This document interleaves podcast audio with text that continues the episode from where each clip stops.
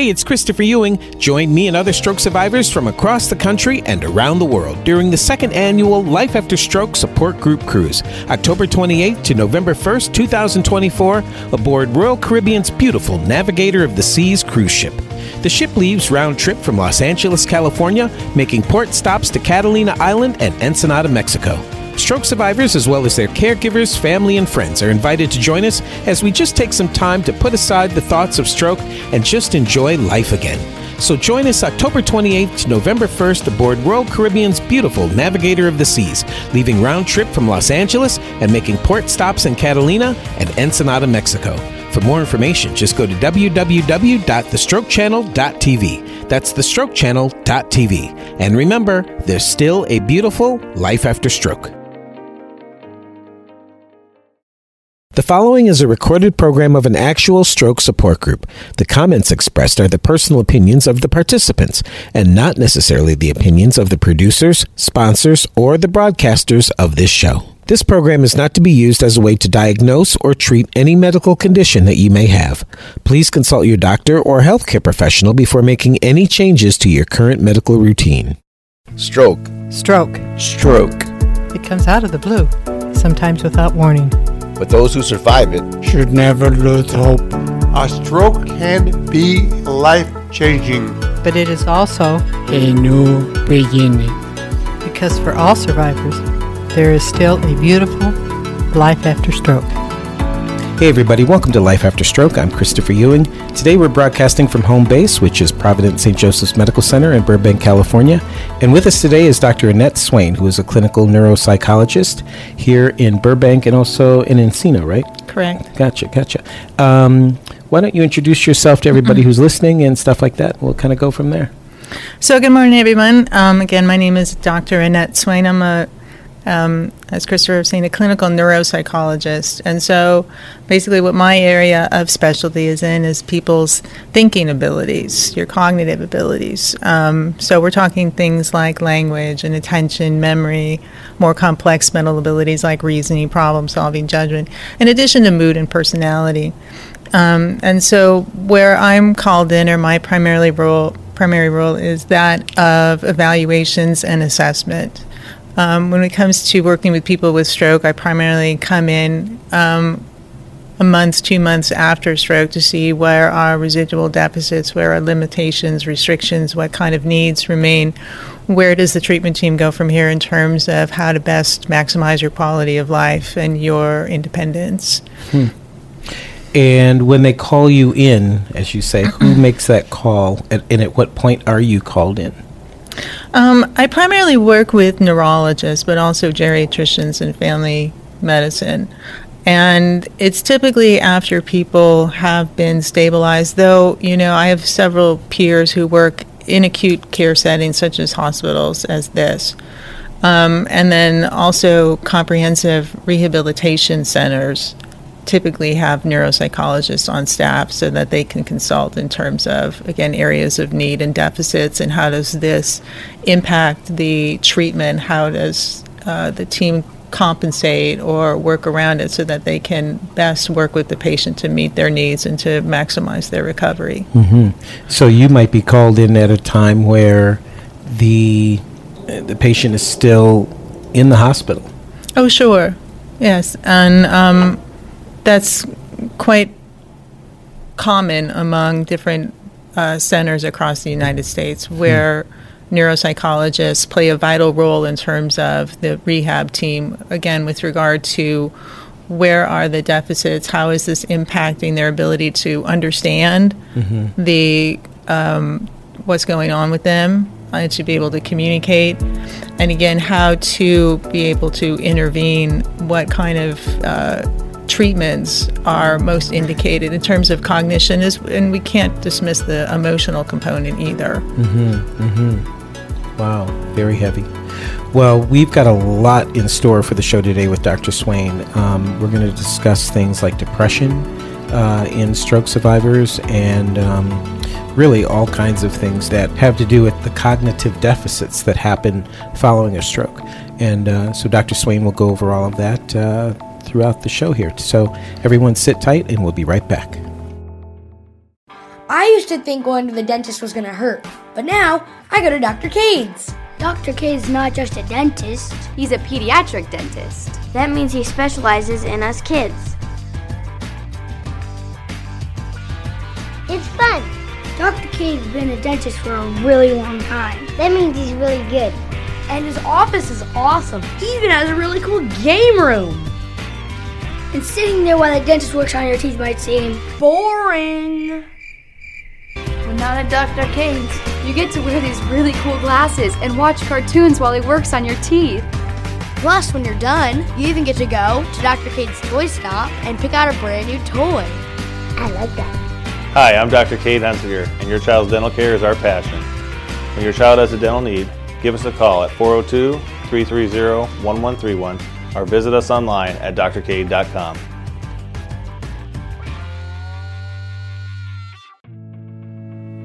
Hey, everybody, welcome back to Life After Stroke. I'm Christopher Ewing. Today, our guest is Dr. Annette Swain. She's a clinical neuropsychologist here in Burbank, California, as well as an office in Encino, a really good restaurant over in Encino. I won't mention which one it is, but it's really good. So that's, my, that's my connection to Encino.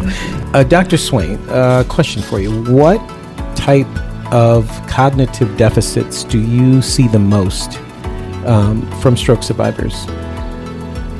Well, that's a more complicated question than it might seem on the surface because uh, deficits after stroke are highly associated with the location of where the stroke occurred. Mm-hmm. And so many strokes occur in well, near the middle cerebral artery, arteries. But depending on whether or not your stroke happens on the left side or on the right, whether or not they're massive or small, will really have a direct impact on what symptoms. And in fact, there are a lot of us who have what are known as silent strokes where they're asymptomatic and we don't realize we've even had them until we end up in MRIs and they show up there. So um, when people have smaller strokes, that accumulate, it's common for them to have difficulties in terms of how quickly they think on their feet. Because of the damage that strokes do to our brain, mm-hmm. it impacts the speed at which information can be transmitted. So it's almost like our brain's working in third gear when it was supposed to be in fourth. Oh, okay. Hmm. So it just takes us a little bit longer, mm-hmm. and for us, for some people, a lot longer. Another area that gets impacted is our ability to pay attention and to focus. And again, because of that same issue with regard to injury to certain mm-hmm. neuron, neuronal pathways. Now, that's what I was going to ask you. What area of the brain is it that's kind of responsible for some of this cognitive deficit, or is it various parts of the brain? And what are those various parts, then, I guess? You know, uh, we've become we've come a long way in terms of understanding what areas of the brain are responsible for what types of cognitive activities. Um, you know, as an overgeneralization, language tends to be located in our left hemisphere, and expressive language is over in the the left frontal area, um, and more receptive language is back over in the left parietal. um, you know, your right hemisphere is more responsible for nonverbal abilities. It's kind of our creative side. Um, and so, again, depending on the location of the stroke, you're going to have different deficits. So, someone who's had like a left middle cerebral artery stroke may have problems in terms of being able to come up with the words that they want to say, to be able to put sentences together and have it be grammatical and fluent and make sense. People who might have a right frontal stroke would have difficulties in terms of um, problem solving and working memory and being able to plan depending on the size of the, the stroke mm-hmm. and how much deficit or damage has been done, you will see greater amounts of residual impairment. Mm-hmm. So, Now, how did they, and I can only imagine what this might have looked like on a screen or on a readout or something, but how did they figure out where these various places are in the brain that are responsible for these various things? Like, how did they decide, like, okay, well, this part of being verbal and thinking is centered right here in the brain, and then this is over here. Way, you know, how did they figure that out? You know, ironically enough, it was by research with stroke patients. Hmm. There's been a, you know, just a preponderance of research that's been done over the last 50 years. And Mhm. stroke patients are unique in the sense of because they're able to localize where the stroke occurred, Mm-hmm. You oh, know. okay, sure. Then they correlated in terms of where the deficits Mhm. are. What did you lose as a result of the stroke being right there?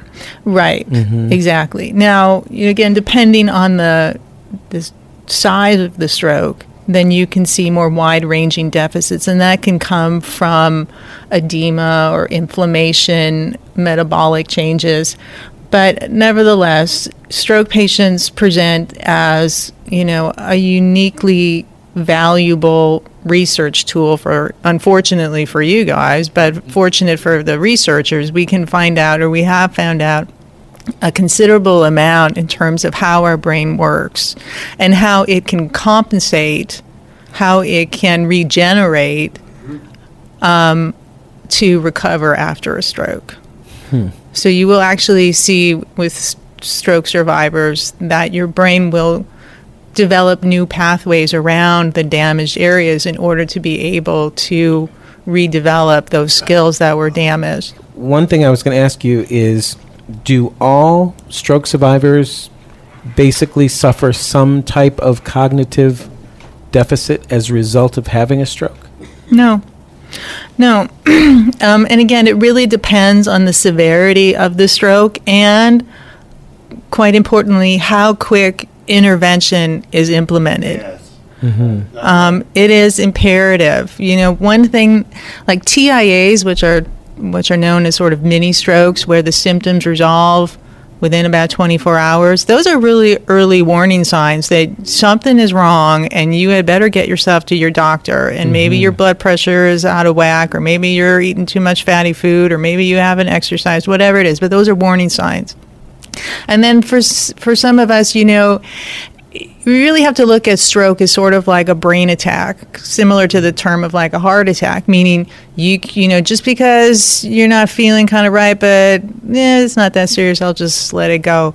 No, you can't ignore it because you guys yourselves know that you know the deficits or the impairments by not doing anything can be Mhm. catastrophic. Sure. So mm-hmm. you know, the sooner that pe- that doctors can intervene in terms of either giving the aspirin or giving other kind of medications to kind of you know get the clots busted out mm-hmm. or do whatever they need to do, the less likely you're going to have residual impairments. Mm-hmm. And again, for smaller strokes, they again we call them silent strokes. You may not be aware that you've ever had them, and it's only after they've been accumulating over and over that you start to see the buildup of of deficits. I see. And not only that, it's actually a major risk factor for Alzheimer's disease. So we Mhm. can't forget that one either. Strokes are? Strokes and vascular disease, yes. hmm hmm You know, now earlier you had mentioned that the amount of time, like over time, things rewire and things like that. We've had several doctors on the show that have talked about that when it comes to motor function in terms of arms and legs and things like that. And that that period of progress and recovery can go on for years, whereas early on, you know, we're told three months is the big neuroplasticity thing, and then six months is a little plateau, and then after a year, that's your new normal. That has pretty much been debunked by almost everybody who's ever been in this support group and any support group I've heard, even the doctors, in that you know, certainly the stroke survivors can tell you that, hey, after a year, and, and I know Dave is a great example. He said at, at the one year point, he wasn't nearly as, as recovered as he is now. Same thing with John. John's over here nodding his head too, saying the same thing. So we've discussed that, have shot that down several times on this show when it comes to arms and legs. In terms of cognition, does the same kind of time frame apply? Can you regain and recover cognitively over a period of number of years as well? Yes. now, you know, one reason that it first came up about, you know, after one year you've plateaued and that's it. You know, we have to keep in mind that the length of many research studies don't go beyond six months or one Mhm. year. So that was one limitation. We've gotten beyond that.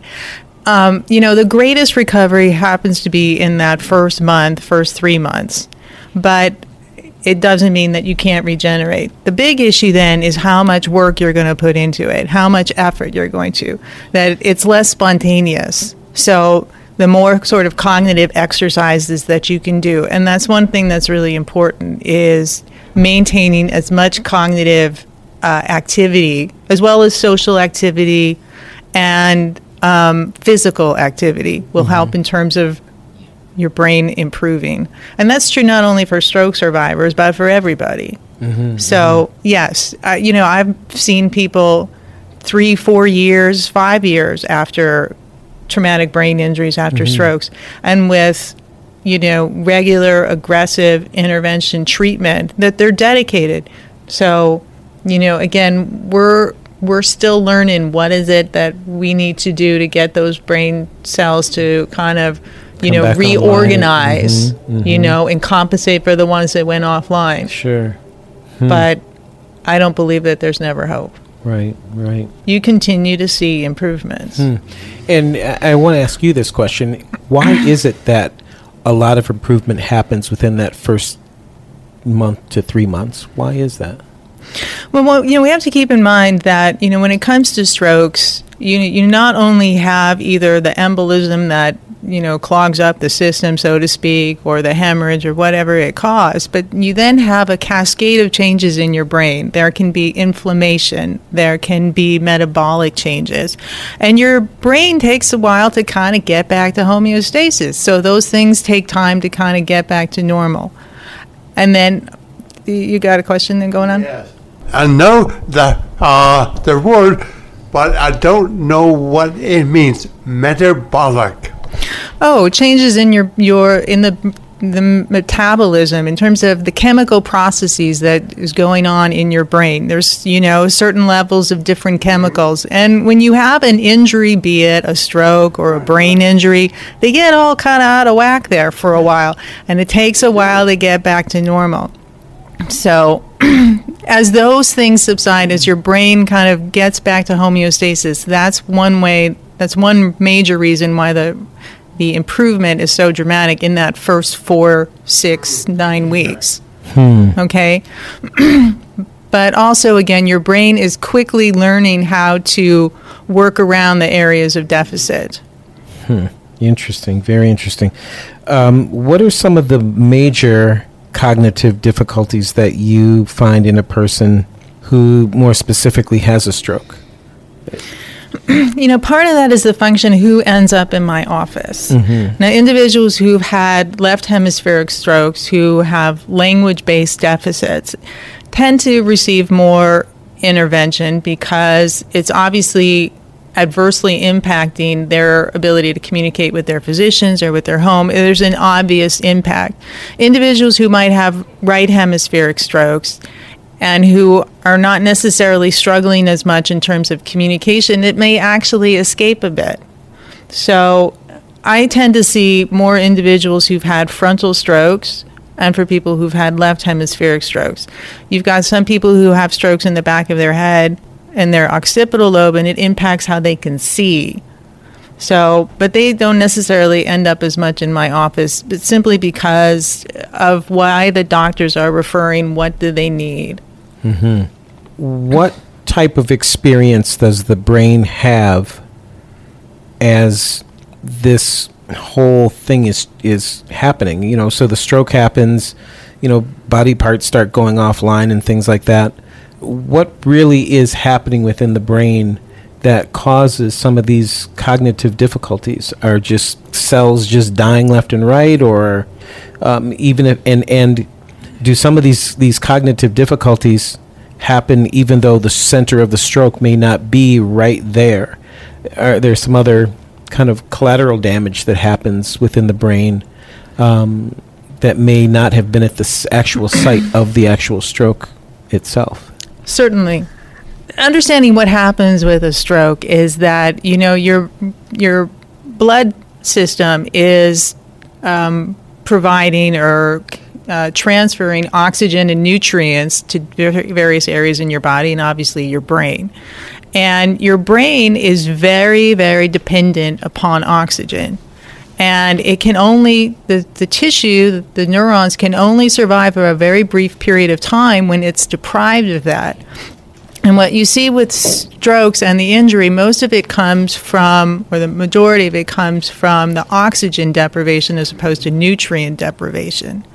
And so you'll see this also with hypoxia. So when you have an embolism, um, which is basically like a piece of fatty deposit falls off the side of the one of the arteries and then clogs up where the arteries get comes get a little smaller and they start branching out. It clogs it up and the blood can get past it. So the area of your brain beyond that is deprived of the the oxygen, deprived of the nutrients. And again, it doesn't take very long before then you've got neuronal damage, you've got cell death. Mm. And then that's going to cascade to areas around it. And again, the the size of the stroke, where it ends up, how big was the deprivation, that will then um, help dictate or help predict where mm-hmm. the areas of deficit, how bad is it going to be. Mm-hmm. Hmm. but it also then indicates again what we were talking about earlier. You, the quicker you can get intervention, the quicker that they can free up that blockage or you know stop the bleeding if it was a hemorrhagic stroke. Mm-hmm the better they're going to mitigate or minimize the level of of neuronal death, the amount of damage that your brain sustains. Hmm. Man, this is so heavy. Um, we're going to take a break. When we come back, I want to find out some of the speech difficulties that people may have, let's say. Where are the centers in the brain that are kind of responsible for some of those difficulties? And what can you do to try to get some of that to come back online, if you will? And then also, I want to ask you the question I know that we've had some stroke survivors who have talked about experiencing a greater incidence of depression and also mood changes.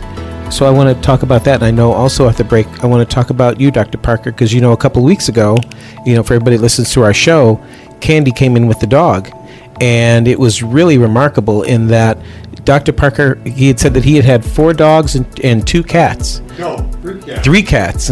but he said that now, after the stroke, he had become afraid of dogs. Just after the stroke, it had done something in his brain that had caused him to become afraid of dogs, and he like freaked out when this lady came in with this little, little tiny little dog, and he got over it. Certainly, just like within our episode. But you know, here's a brilliant man, a, a doctor, an author, and everything else, and he had said, you know, just something happened in my brain that just after the stroke just flipped a switch and I'm afraid of dogs all of a sudden. So maybe you can talk a little bit about that too. So hang tight, everybody. We'll be right back.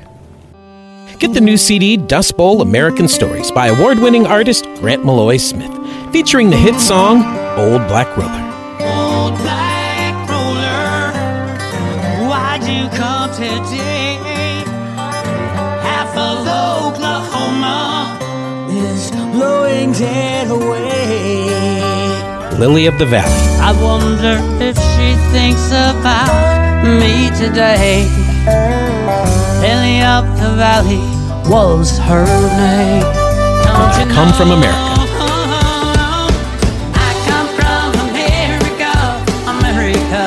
America.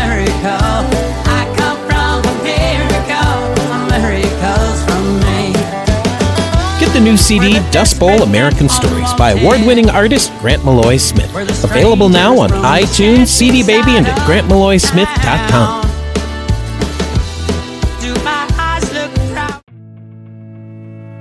Hey, everybody, welcome back to Life After Stroke. I'm Christopher Ewing.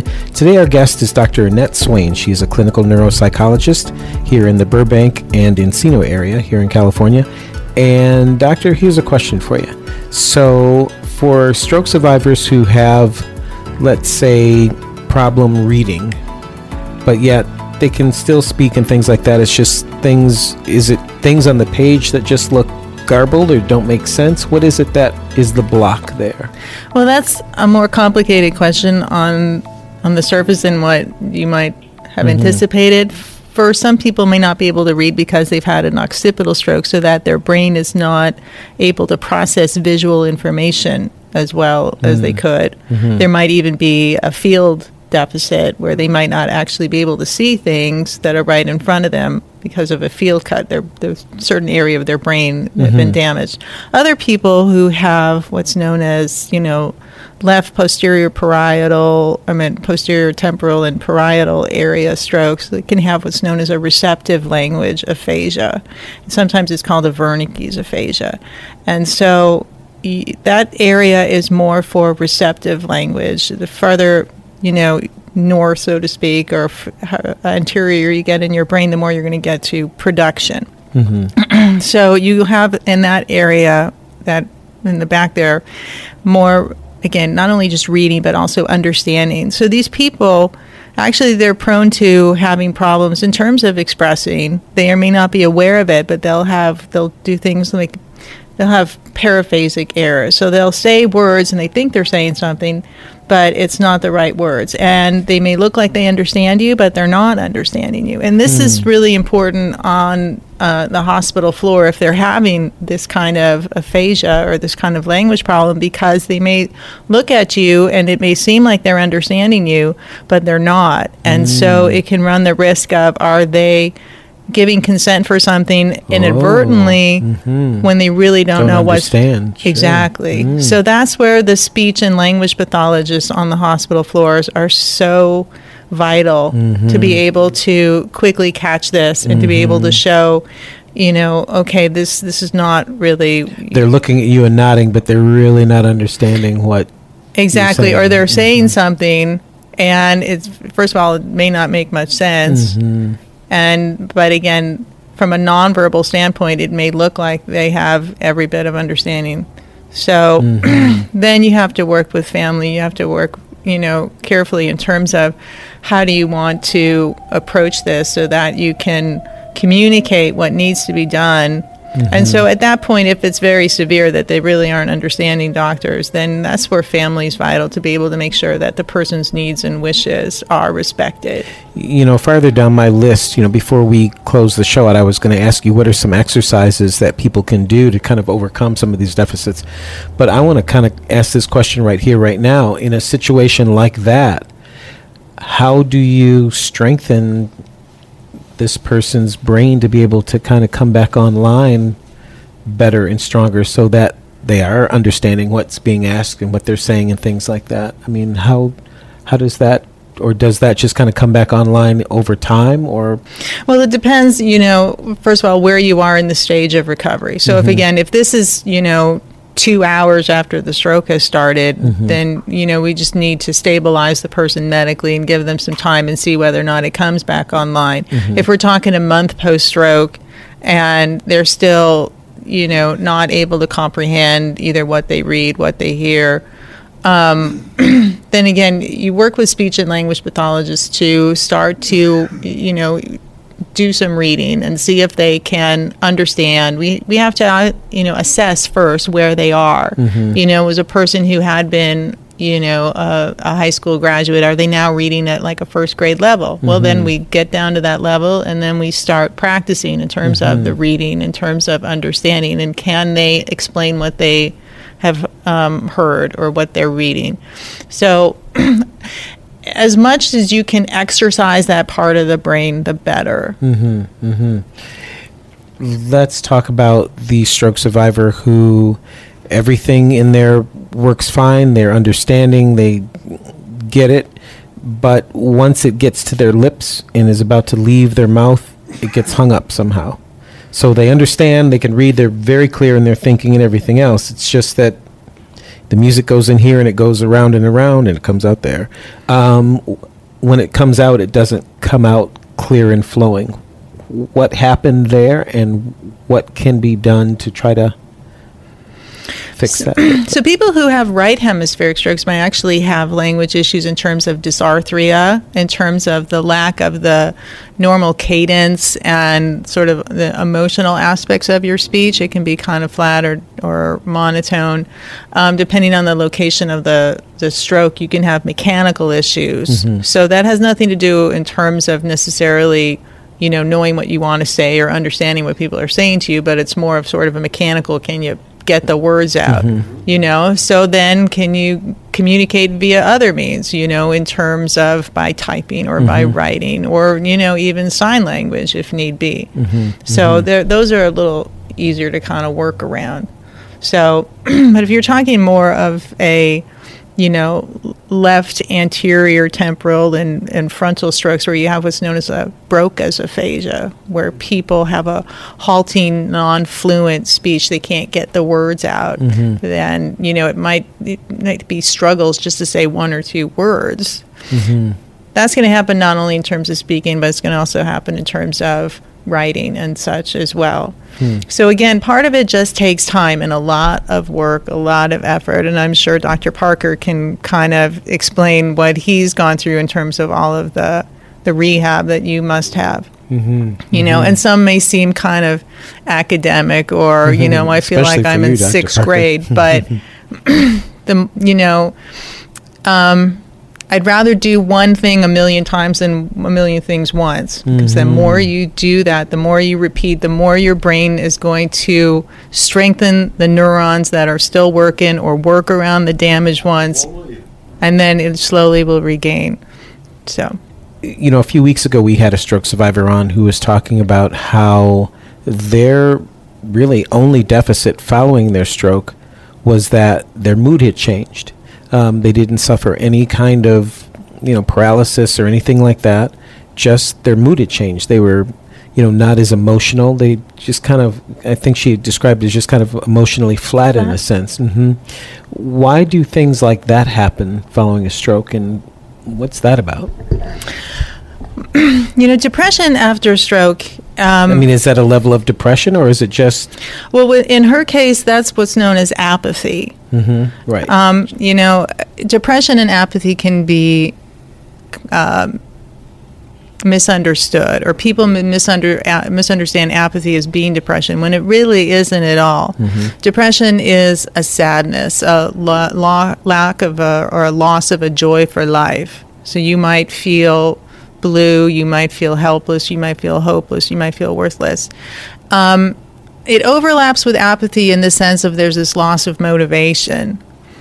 But with apathy, there's not necessarily that sadness component. It's Mhm. really, again, the sort of lack of motivation, lack of desire. hmm So, and believe it or not, the apathy issues tend to be associated with more right hemispheric strokes. Your depression tends to be associated with more left. Hmm. Now, the depression can be a consequence, a direct consequence of the stroke itself, depending on Mhm. where it is. You know, again, left versus right and subcortical areas. But also, depression is a very frequent consequence of the stroke. And why is that? Because I've heard that so much, and that's of all the things that can happen after a stroke, that's the one bullet I happen to have dodged for whatever reason. But I hear that so much from stroke survivors that all of a sudden they find themselves depressed, and not necessarily depressed from what happened. You know, like man, I had a stroke. Man, my arm's a little. You know, not that really. It was just like bummed. You know, why? Where? Well, for some people, it is a, a reaction to their loss. Yes, in some know. cases it was, but there's been others that I've heard who have said it's not that. They just don't know. Even some of them who I've seen at the support groups who really had no. Now, one thing to kind of keep in mind, you know, when it comes to the paralysis, that happens to be associated with atrophy on your motor strip, in a cortical area of your brain. Your limbic system, which is sort of an area underneath that top part of your brain, is your emotion center. Mm. Okay, it's more subcortical issues that impact, you know, um, the emotion centers. So the say that again. The motors on top. yeah, you're you've got you know your brain is obviously has many layers, Mhm. so to speak. You know, but on the top there's like a motor strip, there's a sensory strip. You know, so when and legs, arms, that area tends to be directly fed by your middle cerebral artery, Mhm. which again is a major area uh, where there's risk for strokes if you have hypertension or Mhm. cholesterol issues or diabetes. So, not uncommonly, then if you're going to have a you know Mhm. stroke Those there, where go offline. Mhm. ex- where you're going to have the weakness, you know, Mhm. you're going to feel it in those extremities. Mhm. And when it comes to more the the subcortical areas, then you can start having impact in terms of emotional functioning when it hits your limbic areas as well. And so, um, if that person is continuing to have microvascular ischemic disease progressing, that sort of silent strokes, Mm-hmm. then that's going to raise the risk in terms of development of organic mood disorders. Hmm. Not only depression, but also anxiety. Mm-hmm. Hmm. Interesting. I detected a note of anxiety uh, as well. Anxiety? Mm-hmm. Mm-hmm. And the anxiety may not necessarily be, you know, the fears of, you know, am I going to be able to lift this cup right off? It's just sort of a general Yeah. free floating kind of angst, you know? That's right. Hmm. Now, you know, as I'd mentioned earlier, and for people that heard the show a couple of weeks ago, you know, Dr. Parker had, uh, you know, kind of a freak out moment, which, you know, if somebody's afraid of dogs, I could totally understand why somebody would be like, hey, you know, don't come strolling up out of the blue with this dog, you know, without kind of making sure everybody's cool with it, you know. But it, what was really kind of remarkable was that, as he said, he's had four dogs and three cats and had never had a problem with dogs ever until, boom, stroke comes and all of a sudden, oh, I'm afraid of dogs what's that about? Because I've actually heard, like I said, with the person who said that their mood had changed after a stroke. In this case, Dr. Parker all of a sudden is just out of the blue afraid of dogs, even though he's had dogs around him all his life and things Mhm. like that. What would make something like that just kind of happen within the brain just because of the stroke? Well, again, it was the area of the brain that was impacted for you. It seems like you probably had a left middle cerebral artery stroke, you know, and it affected not only that cort, you know, top cortical layer there, with the language and with the the motor functioning, but you also probably had some impact either because of metabolic changes, because of you know edema, and you know just the way that it's spread out. It probably also affected the limbic system over there, and so which is you know another area, another layer of your brain. Again, the emotional center of your brain, and so you're more sensitive. Hmm. So, but it is treatable. You know, exposure therapy is one of the best ways to. Mm, That's what happened here. You know, the dog came and he worked it through, and uh, everybody's crying in here. It was like this big moment we all had because we were so excited. It was like, you know, watching someone who's been trying to walk all of a sudden take their first steps. It's like, you know, like wow, cool, he broke through. You know, wow, you know, we were all excited and everything. So, yeah. Yeah, we usually do it in a graduated fashion. You know, if you're if you all at once develop a spider phobia, we're not going to stick you in a room with five thousand spiders. That's Mhm, called mhm. flooding, and Mhm. I, I think it's kind of traumatizing personally. Mhm. But you know, in terms of the, the the dog sensitivity, we would typically some people would put you on medications first, but typically we would develop coping strategies. Okay, deep breathing, one of the best ways to kind of manage the anxiety, to get your parasympathetic nervous system kicked in, to kind of reduce that that agitation, that upset that basically your sympathetic nervous system is kicked in when you're anxious. Mhm. So we teach you the deep breathing to, to get your parasympathetic nervous system to settle you down and then also to kind of use your thoughts to be able to counteract anything that's going on in your head of this is a danger. It's not a danger. This is a cute lovely little dog. And so with those kind of strategies in place then to sort of help you get exposed to dogs. So maybe we might show you pictures first or maybe we might have you watch videos.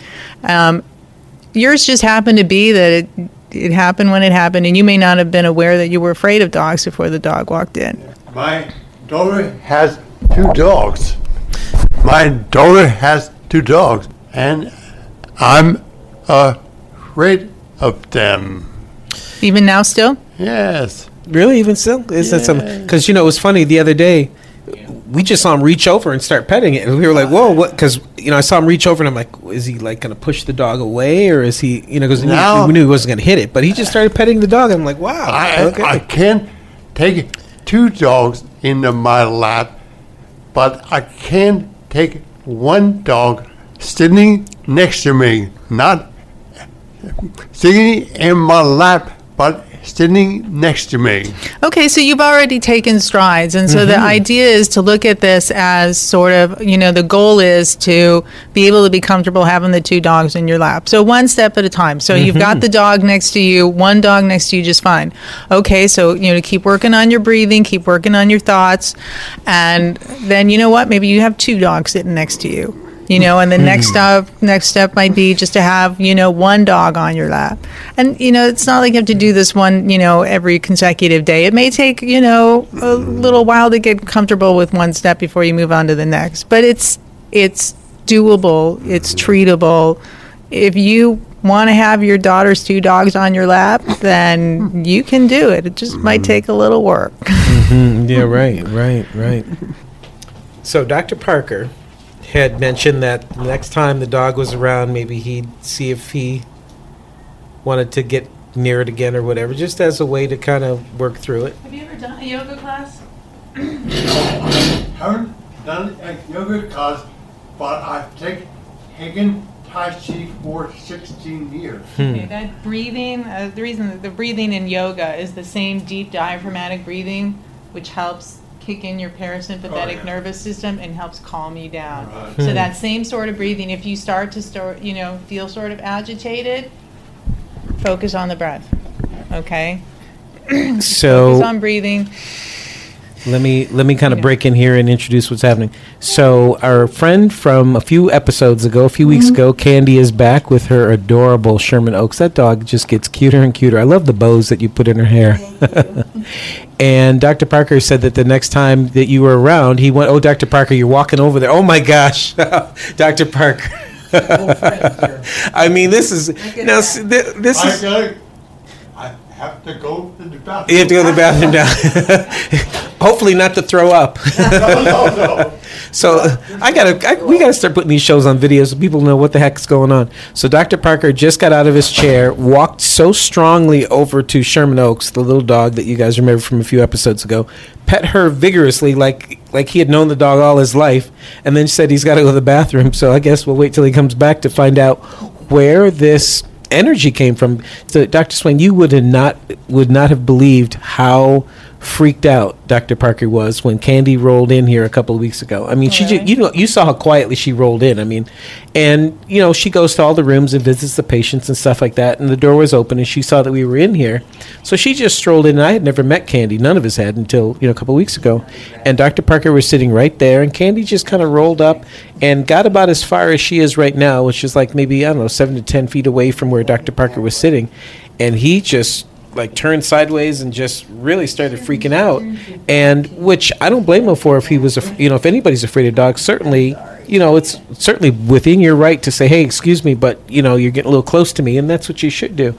But it was when he revealed that he had never been afraid of dogs before until his stroke that the whole room took on a different thing because we were like because i was ready to say hey you know ma'am could you please take your dog away?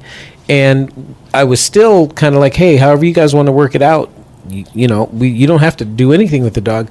But you could see that he really kind of wanted to get beyond it and with candy being certainly well versed in being able to work with people you know in this animal therapeutic type of situation i mean it played itself out the way it should have which was obviously as you could tell because he just got right up and pet the dog like nothing now which we're all still like wow you know because dave you remember that that was amazing. So when he comes back, I just want to hear. I guess my question will be to him when he comes back, which is, and I asked him this before. What was it that just kind of gave you that final little push to say, you know what, I'm just going to get over this. You know, this is silly, because that's kind of how he was last week or a couple weeks ago when he did it. He just totally just was like, okay, and just pet started petting the dog. So I guess I would say to you, Doctor Swain, why would there be such a dichotomy in behaviors so quickly? Is it just somebody just decides they're just going to pull up their bootstraps and just do it? Could have been. Yeah. You know, I mean, one really effective form of therapy is cognitive behavioral therapy, and we teach people how to change their thoughts so that Mhm. it changes their behavior and how they feel. Mhm. You know, so to the extent of, okay, I can do this. Mm-hmm. This is not threatening. Yeah. You know? Because I was fine with him being afraid. I really was. And even now he's back in the room and pet. Doctor, and he made me cry like a baby when he did it, you know? Just because I'm just so proud of you, man, because I saw the fear in you that day and I was more than fine with like, hey, you know, ma'am, uh, you know, thanks for coming with the dog, but can you please, you know, I was fine with all that. However you needed it to be for you, I was fine with it. Now, I think, think the fear is mostly gone. yeah, I would say, I would say, and that's awesome. But how did you make it? What is it that you did to make it go away? I don't know. Huh? I like, what did you think in your mind? Was it like, you know what, I need to just get over this, or this Yes. is silly, or yes, I, decided I needed to get over there and do it. Pet the dog. Mm-hmm. We're gonna hang on, Dr. Parker, hang on, because there's something else I want to talk about that is really very important, very very important when it comes to you. This is a support group. I'll edit this out if you want, so it's, uh, we, this doesn't need to be on the show. Last week, Dr. Parker, and this is gonna make me cry. No, because I'm a really emotional guy. I, I don't have uh, pseudobulbar affects. I've always been this way. Last week, he ex- made a, a comment that he doesn't like to call people. He likes to text them but he doesn't like texting because it takes too long to text and it's very long. And he went on to reveal that the reason he likes to text people is because he's self conscious about his speaking. And I made the comment, well, look, man, I don't care who's on your phone, whoever you're calling, if they're going to be like, oh, man, this is Bob, you don't need to be calling them anyway. Because these are people who love and care about you. And if they're going to be all like, oh, man, here's Bob, he's going to take him 20 minutes to get to the end of the sentence or whatever, that's, uh, don't call them anymore. I don't care who it is you know because there's nobody nobody you need to be calling that would feel that way but my point is is i as i said i think that's more about you thinking that so my comment was was i think that's more you being self-conscious about what your loved ones and friends might think about because I told you you could take I told you I got enough tape here. You can take 20 minutes to say whatever you want to say. I don't care. Because as I told you, you're a brilliant man, you're awesome, you're cool and I got all day to hear what you got to say because it's going to be something that's going to be cool and pertinent and important. And I just don't want you to have that kind of self consciousness, you know, because I think the people that truly know and love you and care about you, man, we're not thinking about that. We're really not. I'm not, and I don't think anybody else is. You know, I mean, we get it. We know what what time it is. Hey, I can't. I can't run, so don't ask me to run. So I can't ask you. I can't ask you to recite poetry like that. I mean, this is just where we are. Like I said, this is where we are now and we need to get over it. I guess is what I think about myself. But doctor, could you talk maybe about a little bit about help him with his self consciousness just a little bit, or just comment on. it. I'm not saying help him, but just comment on it. I mean, make because I don't want to be giving him wrong information. No, either. you didn't give him wrong information. I thought you gave him great advice. You know, sometimes we project our own insecurities onto other people. You know, oh, they don't like me, when really it's that we are afraid they won't like us. And so we Mhm. just kind of jump to that conclusion. But the point is, is that it's understandable, it's reasonable that you would be insecure or a little hesitant to talk in front of other people. Oh, they're going to think something's wrong with me. They're, you know, they're going to be impatient. They're not going to want to hear from me. Your friends aren't your friends because you speak eloquently or because you're an established poet. They're your friends because they love you and they want to hear from you, you know? That's the truth. You know, and you're not their friends because they speak eloquently or Mhm. not, you know? They're your friends because you love them. and we get it. You know, your friends know you had a stroke, and they're still here. They're still there. We're all still, you know. They're just grateful you're still here. Yes, yes. Dr. Swain made a very good point, though, when she said people are not your friends because you speak eloquently. They're your friends because they love you. And I don't think any truer words could have been spoken. I think that's like a mic drop right there. I mean, that was that was it. You heard from the doctor, doctor to doctor. um, one of the That's s one of the stroke survivors who wasn't able to come today because they have a cold sent in a question, and it is, "What are the symptoms of cognitive decline, and how do they vary based on aging versus illness, uh, i.e., stroke, Parkinson's, and things like that?"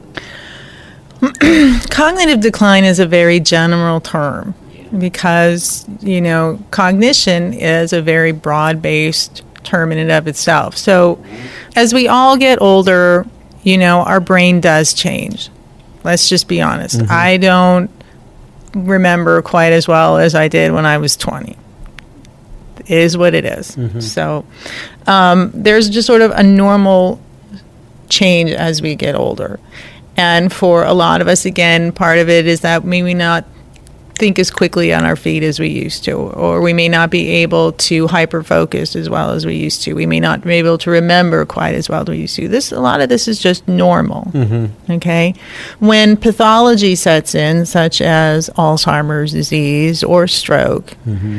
then, you know, depending on the pathology, the rate of decline can be much more exaggerated. And that's one thing that, that I'm often called in to look on of, you know, is this normal aging?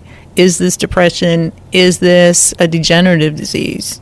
Hmm. You know, so I look at patterns in terms of people's cognitive performances across a wide range of abilities. Mhm. And I compare them to other people of their age, their education level, where and, and I also look at where I would expect them to be in a perfect world because some people start off really strong, some people a lot of us start pretty average. Mhm. You know. So um, the thing about really smart people is that sometimes you know, sometimes you might have small strokes and, you know, you come in going, something's wrong. I don't feel so good. The doctor, you know, might say, well, you know, count backwards from 100 for me by sevens. And they do, you do it okay. Oh, you're fine. Mm, But you because know- he's brilliant, he could do that because he's brilliant, his brain is Mhm. able to compensate, or because, you know, the stuff is made for an average level person. Mm-hmm. People with superior intellect to begin with or more cognitive reserve, they can kind of escape detection. Mhm. Well, Exactly. So, you know, so that's one thing to kind of keep in mind for for the people who are listening. You know, do they notice that things are a little off? You Mhm. know, and and you know, are the doctors saying, "Oh, you're just getting older. It's fine." Well, it may just be that you're getting older, but it Mhm. may be something else. And again, you know, TIAs are kind of a big warning sign. So those kinds of things, if I feel a little off, just might mean, you know, maybe you better go and get this checked out because we do want to avoid having something much more major happen. hmm Boy, I'm glad you mentioned that too, because I'm going to do a whole show on TIAs because I actually had one 10 days or so before I had my stroke. And I, I didn't even know what it was. I, I, I thought I was, you know, I was wondering why my speech was slurring a little bit and I felt dizzy all of a sudden. And then as quickly as I felt it, five minutes later it went away and I felt great for the next 10 days. Never thought anything of it. I, I thought maybe my blood pressure just gotten a little high for whatever reason, uh, you know, blah, blah, blah so you know i'm going to do a whole rant on that so i'm glad you brought that up is cognitive difficulties kind of a precursor or kind of a little flag that goes up the pole in terms of what could be on the horizon i.e a tia or a stroke It could be a symptom of those. Mhm. Now, you know, we all have our good days and bad days, and Lord knows if we hadn't had a good night's sleep, we, we may not be thinking as clearly Mhm. as we would like. Mhm. You know, if we're under a lot of stress or if we have a lot of anxiety or depression going on, those can all impact how well our brain's functioning on any given day. But if those things aren't really present and something seems to be off, it most certainly can be an indicator of something's changing. I need to go get this checked out. Mhm. You know, and even if it's nothing, at least you've got it checked out. you know we're going to take another break and when we come back dr swain's going to give us all some exercises that um, we can do especially if uh, any of you listeners out there are having any kind of cognitive difficulties or if you're a caregiver uh, caring for someone that has some cognitive difficulties so hang tight and we'll be right back Hey, this is Christopher Ewing with a Life After Stroke health tip. Now, you always hear people ask the question how did we ever live without cell phones? Well, today, our cell phones can actually help us live. Whether your cell phone is an iPhone or an Android phone, if you have a previous medical condition, and especially if you're a stroke survivor, then you absolutely want to have a medical ID on your cell phone. Now, a medical ID is a special link that sits right on the home screen of your cell phone where someone like an ambulance driver or a doctor or any first responder to any medical emergency that you may be having can find the important medical information that you want someone to know if you're not able to tell them yourself. Maybe because you've lost consciousness or you're having another stroke or maybe you're just unable to speak or remember the information for whatever reason. All someone needs to do if you're having an emergency is click on the medical ID link on your phone and there they can see all the important information that you've listed there, like your name, any prior medical condition that you may have, any medications that you may be taking, as well as the phone number of the person who should be notified if you're having a medical emergency. Now, on most phones, the Medical ID app is already on your phone and ready to be set up. And if you don't see a medical ID app currently on your phone, then all you have to do is go to Google Play or the iPhone App Store and download any medical ID app that you choose. And best of all, most of the medical ID apps you can choose from are free. So, having a medical ID link on your phone is super important to have. And what's even cooler is, in an emergency, the first responder can even access your medical ID info, even if your cell phone is locked and requires a password to open it. If you need more information on where to find a medical ID app and learn how to activate it on your phone, or if you have a really cool health tip that you'd like to share with others, just go to our website, www.thestrokechannel.tv. I'm Christopher Ewing, and this has been a Life After Stroke Health Tip.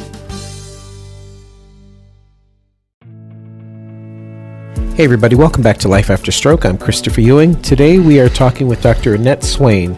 She is a clinical neuropsychologist here in the Burbank and Encino area here in California. And uh, I know one of our stroke survivors asked, Are you taking on new patients? Yes. Okay. All right. Her. We'll make sure we have your information on our website. And Dr. Parker had something he wanted to say. Had three TIAs, and I hadn't remembered them. Uh, not, uh, not, uh, not one. So you had three ti- TIAs before your stroke. Yes. And how far apart were they? I don't know. I, I wrote a poem about that. I'm sure you probably did. No, it says the in- writer. In the Yeah. random music, random musings book. Okay, but now let me ask you: so the TIAs, you don't remember how far apart each TIA was. How soon was the last TIA? Say uh, the I had three TIAs Mm-hmm. within a month. okay, and then how much sooner after the last TIA was your strokes? Were your strokes? maybe two weeks after the third TIA, I had the stroke. And did you look into any of those previous three? You're shaking your head no. So you, you those TIAs came just came and went. And you were like, ah. Were you knows even I'm a- not beating up on you because I avoided mine too. So I'm the last person to point a finger. But were you even aware that you it was like a quote unquote TIA? Yeah, uh, uh, the third TIA I was aware of.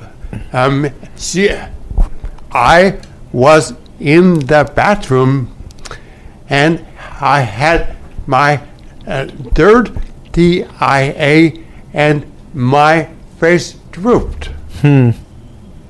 Hmm. And uh, all less than six, five or six hours, it re, uh, it went up. Hmm. Well, now that's why I'm going to do a show on TIAs, everybody, because we can't be having these warning signs and just letting them go. Now you had three of them. If I had had three, I probably by the second or third one I'd have been like, okay, wait a minute. But I'm not going to come down on Dr. Parker. But you know, if, if you guys, if you guys, if you're having TIAs, look into that stuff. Let me tell you, because I know I'm living proof to look into a TIA, and Dr. Parker obviously is too. So, Doc, what do you got to say about that now? You know, my approach is always let's, you know, not only focus on recovery after stroke, but let's look at what we can do to mm-hmm. prevent. What are, mm-hmm. you know, there are some factors that are genetic. Mm-hmm. You know, we might have a family history of high cholesterol, or we might have a you know family history of the way that our our brains are organized that make you more susceptible mm-hmm. for developing you know thrombosis mm-hmm. or embolisms. But there's a lot of lifestyle factors, you know, and that includes you know your diet and your exercise, and you know smoking is a big risk factor. If you drink too much, certain drugs Mm-hmm. they all raise your risk. And so, not only in terms of targeted exercise would help a recovery, but modifying those risk factors. Mm-hmm. And exercise, I can't harp on enough in terms of of helping not only to recover after a stroke, but mm-hmm. also to prevent any further vascular insults. Which brings us, this is a very nice segue into my next question, and I can't wait to get into this exercises. Um, let's talk about the stroke survivor who. Who knows how far out they are from their stroke? And not that it even matters. Well, maybe it does matter. Let's say there's a stroke survivor who's within a year out of their stroke, and you know they're getting stronger, but just cognitively they're just not right back to the person that they were. Maybe they're still kind of quiet, you know, they're not talking as much, maybe they're almost maybe not talking at all. What are some exercises that they can do or their caregiver can help them do to try to strengthen themselves cognitively? It's a good question, and and again, it's a broad-based one, which is, mm-hmm. can be difficult to answer because strokes impact people in different ways depending mm-hmm. on the location. But if you're talking about somebody who's quiet, you know, first again, we got to look at is it why? Did they develop a depression or anxiety and they're shy versus do they have a language issue? And so, are they having problems with speaking? Well, then the best thing to do is to work with that caregiver in terms of, of talking as much as possible. Mm-hmm. And so, you know, maybe they're having problems in terms of spontaneously coming up with speech. They just might not think of ideas, but if you ask them questions, they can answer just fine. You know, Like I remember going to one of the support groups and seeing a stroke survivor who was in were they in a wheelchair? I think they were in a wheelchair at the time. Although I think that they were a little farther out from their stroke. It wasn't like immediate, like just in the past few weeks. It may have been like a few months uh, before I saw them. But at any rate, they were just kind of in the chair, kind of withdrawn. They would look and they could hear and they could understand what's being said to them, but they weren't communicating. Uh, They just weren't speaking back at all. Um, what can their caregiver do to try to get them? Because I'm sure they probably talked before. I mean, I can't say that for sure because I don't know the person, but I can only assume that they did because they had a family and kids and things like that. So my point is, is what can someone do for a stroke survivor who's in that kind of situation, who's at that level of their recovery, to try to get them to be talkative again and communicative and just not more alert, but just back, you know? You know, for some individuals, what really helps is to find out what their hobbies were beforehand, mm-hmm. you know, and as long as the motor symptoms aren't interfering and they can still do those things, to kind of harness what were their passions and to mm. get them to start doing some of those again. And for some of them, you know, then the language will come with it. They'll, they'll start talking about it. Mm-hmm. Or you bring up things about their interests. So if somebody mm-hmm. had been a, you know, an avid football player, hey, let's watch whoever, mm-hmm. you know, and get them to, you know, and Get a ask. rise out of them or something. Well, right, or even to you know bring it up on the television. Hey, you know, guess who's Mm-hmm. on? Let's watch. You know, it requires somebody with someone who's that passive that your example Mm-hmm, is. It's going to require an active caregiver. Mm-hmm. It's kind of easy if we get burnt out to sort of you know the person's fine in the chair. We'll just leave them there. They're not causing trouble. But that unfortunately we don't want them to fall through the Mm-hmm. Cracks. So having somebody who's enthusiastic, hey, let's go, you know, walk Mm-hmm. around the mall today or, you know, there's a new movie, let's go do this. You know, the more that we can keep them engaged. Mm-hmm. And after strokes and after other brain injuries, they might need some help. No, I don't want to do it. Or Mm-hmm. they, you know, no, any sort of excuse. We can't take that as, we can't take excuses. We have to push them. Yes, and you know, I want to go here with this. I'm glad you brought that up because there's another person who I recall being at some of the support groups that I've attended. Lovely woman, and I guess she was really brilliant in her line of work. I can't remember what they said that she did, but I mean, it was like one of the other survivors there who has known her for many years. I don't know how, but, but he wasn't a caregiver. He just, maybe he just heard about this woman and knew about her. But at any rate, she was like off the charts, really high functioning pre stroke. But now she has like a couple of nurses or caregivers that would bring her to the support groups. And she sits in the chair and she's just real quiet. John's nodding his head because you, you know who i'm talking about. And um and and no knock to anybody like you know her caregivers or anything. I mean the woman sits there she's great she's quiet she, you know when she looks at me and when i see her i'm always happy to say hey how you doing she gives a little smile back so she's really aware and her caregivers seem like very nice people. You know, they just make sure she's comfortable. But and uh, this isn't me being critical, and I, but I guess I'm saying it just seems like, can you do something more? Not necessarily to really change her in any way or anything. I mean, if she's comfortable, she's comfortable. It, it's just something that you said a few minutes ago, where it's like, you know, well, as long as they're in the chair and they're comfortable, okay. You know, like that's what some caregivers do. They just make sure that everything's just chilled they're sitting up straight, everybody's comfortable. Okay, great. I'm going to go sit down over here and watch TV or read a book. It just seems like if this is where this person is, whoever it is, whether it's the person I'm talking about or anyone else, if they're just kind of sitting in the chair and everything's comfortable, they don't need to go to the restroom, they're not hungry, everything's fine, it just seems like there should be, still be some more interaction going on and, and interactivity happening to just mm. keep their brain stimulated. That's so important you know, not only after stroke, but for all of us as we get older. Mm-hmm. You know, what I say to some people is retirement is the worst thing anybody could ever mm, do for their mm, brain. Yes, right. Stimulation is vital to keep your brain healthy. And so, you know, that woman that you bring up, at least she's getting the social stimulation. She's being around others. Mm-hmm. She's listening. She's getting that kind of stimulation. So mm-hmm. I'm not saying that it all's lost. You know, right. obviously there can be a potential for more if we can get her engaged more. Some of it might just take time. Mm-hmm. You know, maybe she just needs to get comfortable. Mm-hmm. But, you know, again, the stimulation. So mentally active. So whatever she was in terms of her brilliance, you know, I would have her in more of those support groups mm-hmm. or to get her if she was as brilliant as you say maybe get her to some lectures that she mm-hmm. can listen to mm-hmm. you know and so maybe initially it's just her listening but at least then she's out there you know mm-hmm. Um, the support groups are great because after a while, you know, you see the same people over and over, mm-hmm. then you get comfortable. So maybe the first time I see you, maybe I'm not going to say a single word. Maybe the tenth time I see you, I don't want to say a word. But you know what? Maybe after the fifteenth, I might just say hi to you. Mm-hmm. Yeah, right. Sure, I know what you mean. Yeah, yeah. yeah. Yeah, and it, it just seems like not even just her, but just in general. I know we have a lot of caregivers that are listening and things like that, who are I'm sure great caregivers. So this isn't a knock to caregivers, it just seems like it it should not be considered enough to know that the person isn't hungry. They they don't need to go to the restroom. They're sitting up right in their chair. Everything's fine and they're quiet.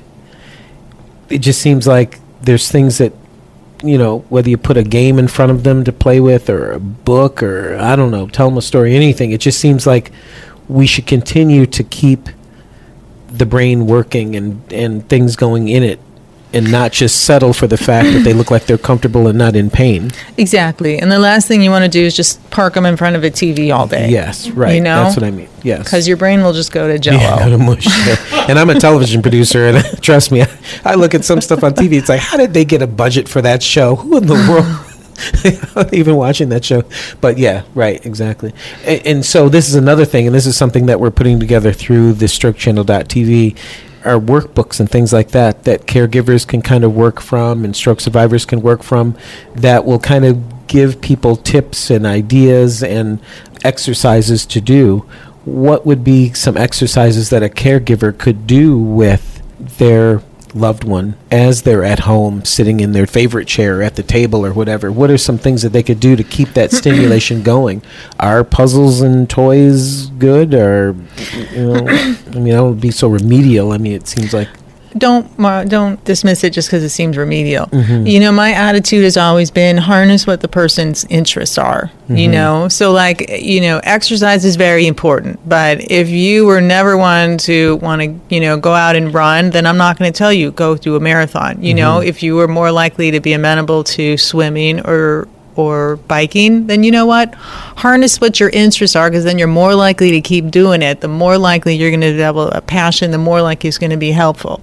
If I tell you to do something, if I tell you to do puzzles and you hate puzzles for the life of you, it's not going to go anywhere because it's not going to be enjoyable. Mm-hmm. So, you know, so if a person loved art or loved painting, then you know what? Let's go to the museums today. Mhm. Or, you know, Burbank Adult School's got a lovely art program Yeah, for the adults. Mhm. Exactly. So look at what, you know, understand who the person is that you're working with because we're all individuals and it's really an individualized approach for for recovery after stroke you know i can give you nice little general tips of you know eat your Medi- mediterranean food diet and don't drink any alcohol and throw out any cigarettes that you have. And yeah, those are all important mm-hmm. But for you as you your recovery in terms of what works for you it's like okay where were the areas that you struggled with? If, if it was more language okay then let's get you you know figure out where your reading level is and let's do some reading. If you hate reading let's get you some books on tape.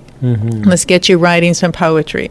You know if it's for somebody who had more of a right hemispheric stroke and now they're having a difficulty with regard to puzzles you know maybe we start working in terms of artwork or Ah, John's got a book there. What's that book about, John? No, Nothing. It's fluff. But It's I keep read grab the a mic lot. there. Good. I read a lot. Good. And I read in my um, bed at um, uh, bed in my um, college. No, um, um, maternity ward. No, Maternity ward. but um, but I read and read and read. But um, speaking was not not good for me. But um, ri- writing was good. But um, Following your stroke, reading was always good. Yes, that was uh, good, but uh, verbal is not. But I'm speaking more now. Mm-hmm. and the more that you do the better you're going to get Yeah, yeah. you know so keep coming to these groups and keep talking with the others and you know you'd probably be a great spokesperson with Yeah. regard to you know there is Yeah, life after been through. stroke Sure, exactly. You know? John, have you noticed that the reading has helped your speech at all? Do you think? Yes, it, Hmm. it does. But um, um, I read to my kids. I was going to say, and uh, Mhm. it's better and better for me to that do was it. the next thing i was going to say is you know what about reading out loud I was just about to say that, Doctor. Yes, yes. Would that help? yes oh Yeah. yes, Huh. oh yeah. Huh. Boy, John, that's good. Yeah, do that, huh? You got the kids to, for it too. You know, you got kids to read to. See, someone like me, I'd have to read either to my mom or just talk. I was talking. They'd be like, "Yep, see, the stroke made him go crazy." See, so yeah, so at least you got people to read to. Yeah, that would be cool, huh? Yep. Wow, that would be great. Really great. You can even join, you know, like current events groups or, you know, some of the local community colleges. You can sign up for different classes um, where you can talk about politics or whatever. You know, anything that will get you engaged. Mm-hmm. So, you know, that's one thing to sort of read. That's great. But also, I want you to even harness it to the next level of kind of thinking about what you want to say. Because, and with reading, you're not really, you're kind of reading the words, but you don't necessarily have to put a lot of thought into what you are actually reading, and you might not even remember what you read when you're done doing it. But if you would maybe challenge yourself in terms of, okay, I'm going to read this article and I'm going to talk to my wife about what I read. So it's more spontaneous, more having to summarize, more having to put it together. Hmm. Very cool. You know, doctor, I wanted to ask you: Are there exercises that should be more specific for older stroke survivors? You know, maybe there's some that are in their 70s and 80s. Maybe they've kind of, you know, hit their I don't call it plateau, but maybe they just haven't progressed um, r- a whole lot more over the years, and and they're just kind of chilled out and quiet and things like that. As they get older now, you don't want them to just kind of grow old and just kind of just kind of sit there in the chair, like you said, and we'll just face them towards the television and just keep them chilled out. Are there any exercises that you should do with some of the older survivors? Exercises that are more tailored for older. For older individuals, Mhm. lifestyle is a big one. You know, sometimes how you die is a reflection of how you lived. Right. So, Mhm.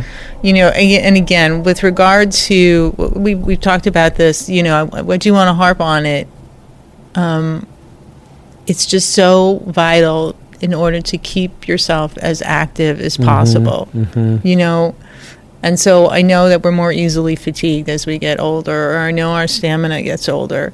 But you know what? So maybe today you can only walk to the end of your street, and or Mhm. maybe even just to your mailbox. But you Mhm. know what? You keep pushing yourself. You have to make. You keep making goals. You keep putting a purpose in your life, whatever that might be. Is it I'm going to, you know, come to my grandkids uh, every baseball game. So I'm Mhm. going to be there and I'm going to be the best fan and root and not make bad calls. Mhm. and you know, and again, I'm going to get myself in as best a physical shape as possible. I'm going to keep my brain young. You Mhm. know, so for some people it's going to be be reading. For other people, it's going to be, you know, doing crossword puzzles or doing jigsaw puzzles or painting or, you know, trying to do some new programming on the computer. You know, something that they're interested in, something that gives them purpose and meaning and Mhm. passion. Hmm. Because the more that you stay engaged, the younger that you stay. So, doctor, final thoughts. Final thoughts. You know, strokes don't have to be death sentences. Mhm. Okay? We are learning more and more each day about how our brain is able to compensate, is able to regenerate. Mhm. You know, life doesn't have to be over. And I'm not diminishing the struggles that some people have to go through on that path to recovery or on that journey, because it really is a journey Mm-hmm. you know um, don't be afraid to ask for help if you have if you start having symptoms of a tia Mm-hmm. don't blow them off oh you know i just you know had too many to drink last night who don't Mhm. be Mm-hmm. be an advocate for yourself There you go. Mm-hmm. be sure to you know and maybe it was nothing and that's okay because Yeah, at right. least you had it checked out Right. but you know you know yourself best so you know a take care of yourself beforehand because we want to all have you know the best quality of life possible Mm-hmm. But if something like this happens then you know you be your best advocate Right. and you do and make it a commitment to yourself to do whatever it takes be it that you re- you know talk to your kids every day or read them books and take them Mhm. to their Webelos meetings or writing you know books to kind of explain your journey which will help other people in terms of inspiration you know and being there for other people it may you know even if you're kind of quiet that doesn't mean that you're not ma- making an impact because you know what you show that you're that others aren't alone that you're there with them Right. So- Right.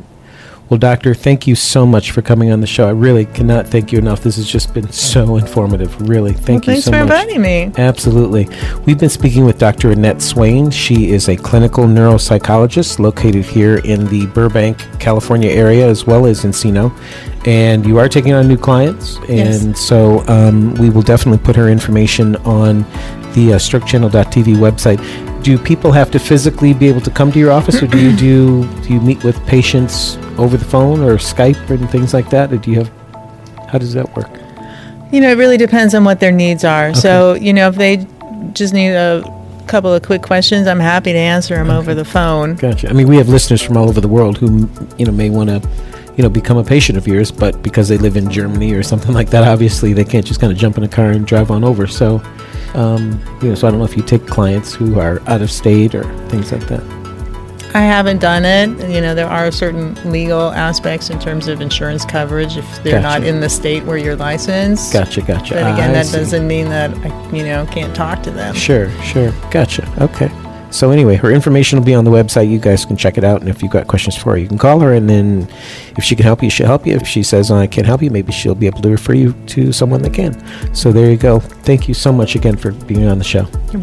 And everybody, thank you so much for listening. And as always, remember that there is still a beautiful life after stroke. This has been a recorded program of an actual stroke support group. The comments expressed are the opinions of the participants and not necessarily the opinions of the producers, sponsors, or the broadcasters of this show. This program is not to be used as a way to diagnose or treat any medical condition that you may have. Please consult your doctor or healthcare professional before making any changes to your current medical routine. Life After Stroke is a production of the Hang On to the Dream Foundation, the 501c3 nonprofit organization that helps kids and adults reach their goals in life. If these Life After Stroke programs are helpful to you, please consider making a tax deductible donation to the Hang On to the Dream Foundation to assist the organization in its numerous outreach activities. For more information, just go to www.hangontothedream.org. And remember, no matter how hard things seem, hang on to the dream.